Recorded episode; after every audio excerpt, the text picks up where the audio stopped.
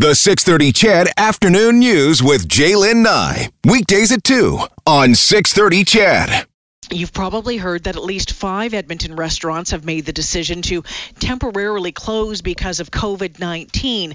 MKT, just off Whyte Avenue, closed temporarily after an uh, asymptomatic employee tested positive. It's the same thing at the Pint.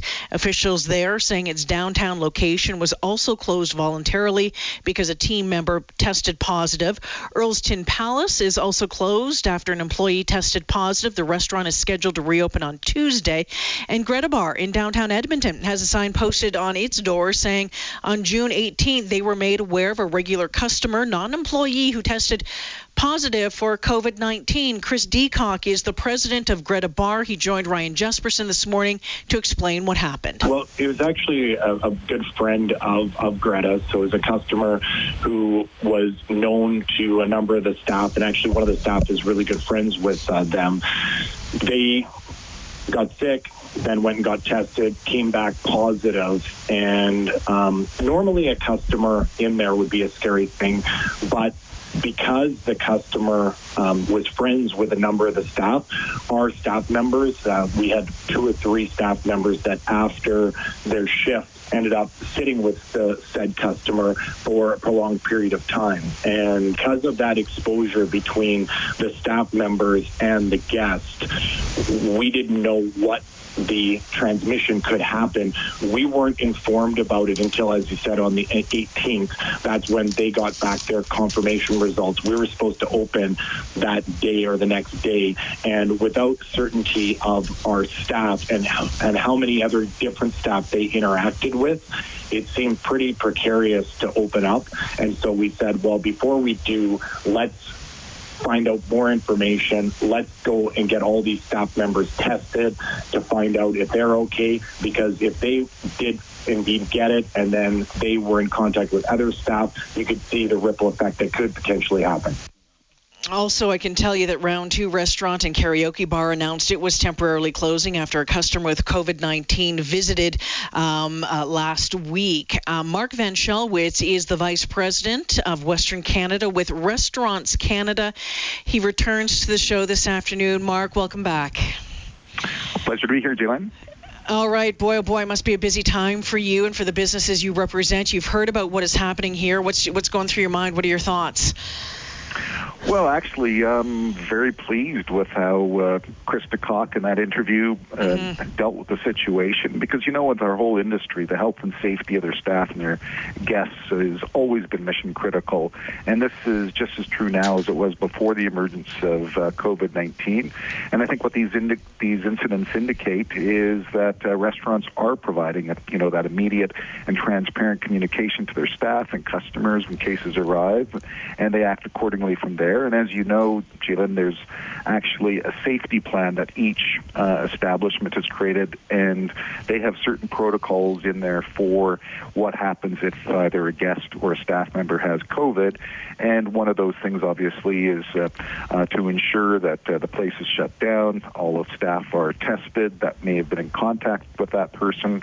And as a result of it as well, what we've been recommending, for example, on scheduling is that you schedule in clusters so you don't have the same group of staff on every single day so that you can sort of isolate them that way. Mm. And uh, certainly what Chris DeCock in his interview with Ryan this morning just indicated that's our protocol. We're going to make sure people are tested and then we'll reopen when it's safe to do so. Um, Mark, uh, you've heard about the five here in uh, Edmonton. Uh, have you heard of, of more um, restaurants that are are facing the same situation? Uh, uh, do you do you have a, a running tally by chance of how many that you are aware of? I know that there was one in BC as well at a, okay. in a quick service establishment where there were a couple of people identified once again followed the protocols and uh, yes. uh, they're once again reopened. So you've isolated where the problem is. You've done some contact tracing and uh, uh, and you know this is something that uh, you know while we don't want to see this obviously happen, I think yeah. all the all the people that are patronizing restaurants can be reassured just how safe uh, these restaurants are and how seriously they're taking it if they do uh, find any sort of contact with somebody who's been uh, positively diagnosed with COVID. Well, and I think this is the the real key is is to find out about it right away, to shut down as soon as possible, and then that contact tracing. We've heard about the importance of that over and over again from the medical officer of uh, health here in uh, you know in Alberta and of course in BC. Do you think, Mark, that uh, that uh, we entered into phase two of this relaunch? Did we reopen too soon? Did we open it up um, too quickly, or do you think that um, we're on the right track and everything is in place that needs to be?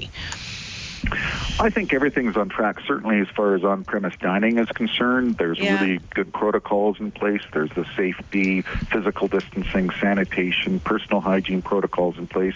So I think our guests can be really confident when they're going into our restaurants that they're in a controlled environment where their safety is top concern. And, you know, there's, you know, as far as whether opening too early or not, I think it was the right time to reopen.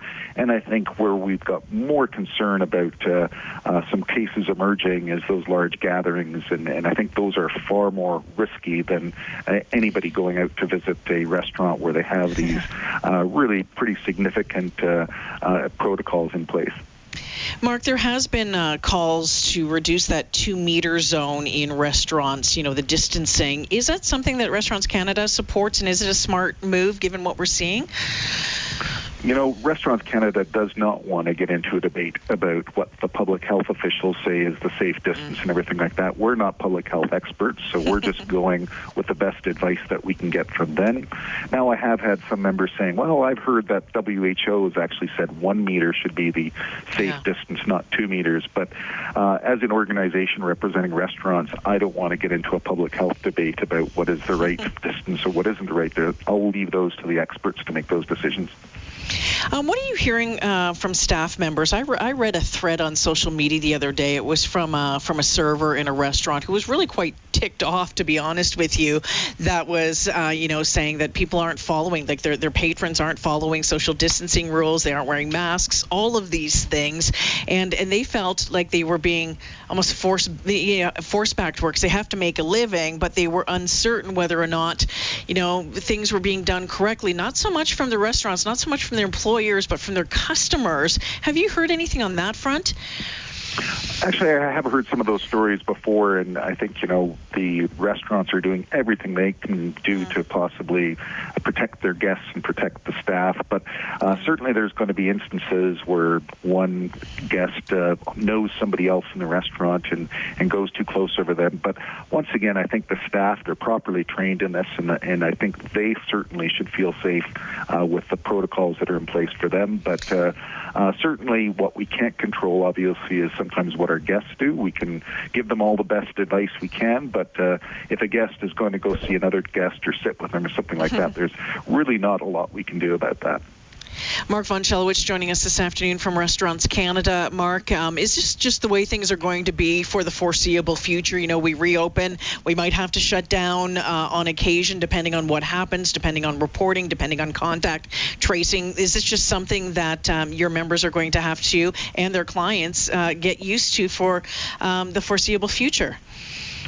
Certainly, while these restrictions are in place, they are going to have Yeah. to get used to this, and they're going to have to pay really close attention because the last thing that we want to do is to contribute to any more outbreaks happening, and and we want to make sure, and I think with an abundance of caution, like I think these restaurants have demonstrated that did have uh, these exposures. Uh, do the right thing, close restaurants, sanitize it completely, get it reopened when you're sure that your staff are all safe again. Uh, I think they're doing exactly the right thing. Uh, Chris from Greta Bar said, um, you know, he said earlier today the court of public opinion can be scary sometimes, and really seeing the industry trying to do the right thing through these difficult times.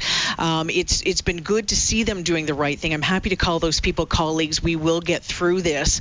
Um, is is you know that's very optimistic. Are are you hearing more optimism compared to you know the last time we talked?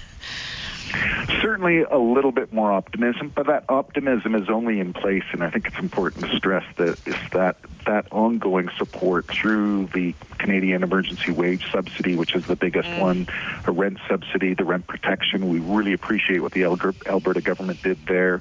Uh, so, you know, we appreciate what all levels of governments are doing to try and help us get through this. But it's very, very true. Then when you're operating roughly at 50% capacity, you're you're not going to Yeah. get to those pre-COVID sales numbers. So, uh, so yeah, it makes it really difficult. And a, a recent survey of ours said that 60% of those restaurants that have reopened are doing so at a loss when you take into consideration, you know, little to no income for a couple of months, plus the accumulated debt as a result of that, plus the, uh, the staffing costs, the reopening costs, and and the restrictions all bundled into one. It, it you have to really basically do a business plan all from scratch to make sure that you can actually survive that.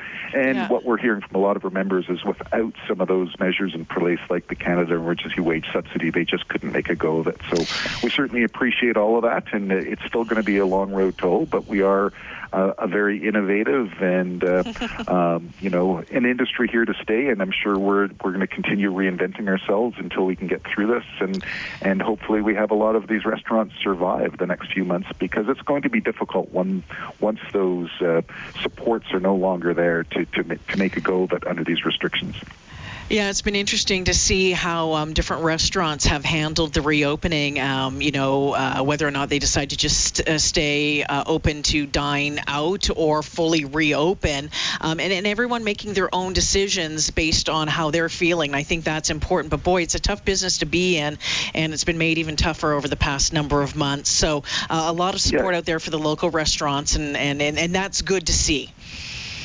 Exactly, and we're certainly encouraging. You know, our latest survey, we've got about close to 50% of our members that are open for takeout delivery, uh, roughly 25% that have reopened for on-premise dining, but that leaves about 23% of our members that haven't reopened yet. So all of these factors come into consideration, and of course, we're trying to encourage as many of them to reopen as possible because they'll be rehiring all those uh, temporary laid-off Albertans uh, at, that uh, took place at the beginning of COVID, and we certainly want to get the the industry back healthy again and uh, continue yeah. our role as Alberta's third largest private sector employer.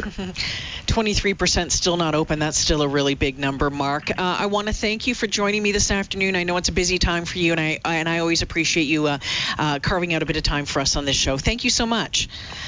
Pleasure to be here, Jalen. Thank you. All right, take care. Mark von Schellwitz from, um, he is the Vice President, Western Canada with Restaurants Canada. You heard that, eh? 23% of restaurants uh, that they represent still not open for business. Uh, I'm curious to know, Chedville, have you been out? Have you been out uh, for some food? Have you gone to the restaurants? What have you seen? 780-496-0063. So on uh, the heels of the news that uh, at least five of those Edmonton restaurants have made the decision to um, to close their doors just temporarily because of a COVID 19 um, I don't incident's not the right word, but whether an employee or a customer has reported having uh, COVID. In a, a, number of these cases, they were asymptomatic as well. Uh, Alberta Health telling Global News that it wasn't aware of any outbreaks at any of the locations, and they said, "quote Closure of a business can sometimes be an operational decision outside of AHS or Alberta Health. The operator would need to provide additional information as appropriate." Now, it was interesting on Friday. Now, do you remember this during the news conference with Dr. Deena Hinshaw, her COVID 19 update? She was asked if there were any cases linked to restaurants or bars in the city, and at the time she said she hadn't seen any yet. We haven't yet seen uh, outbreaks or, or, clusters of cases linked to those settings in our current opening. We did see before we had closures happen uh, a few months ago, we did see a couple of cases where uh, there were groups of dining parties that were together where all of them ended up being infected after a common meal uh, or where a server passed infection to others. So we know that it is possible. So the fact that we haven't seen it yet is I would say, uh, a good thing, and yet it's also a reminder of the, the fact that we need to be vigilant. We need to continue to be vigilant and keep that good track record rather than thinking that uh, we we can ease our measures within those locations. Yeah, and how quickly things can change. Dr. Hinshaw will not be doing um, a, a, news conference today in person. That'll be held tomorrow and then on Thursday. She will release the numbers online at 3:30. We will bring you uh, today's numbers at that time. For most of us, crime is something we see on the news. We never think it could happen to us until it does. Loved ones are gone, and for the survivors, the scars will never heal. I'm Nancy Hixt, a senior crime reporter for Global News. And on this season of Crime Beat, I'll take you inside some of the most serious crime stories I've covered. Season 6 of Crime Beat is available now on Spotify, Apple Podcasts, Amazon Music, and all podcast platforms.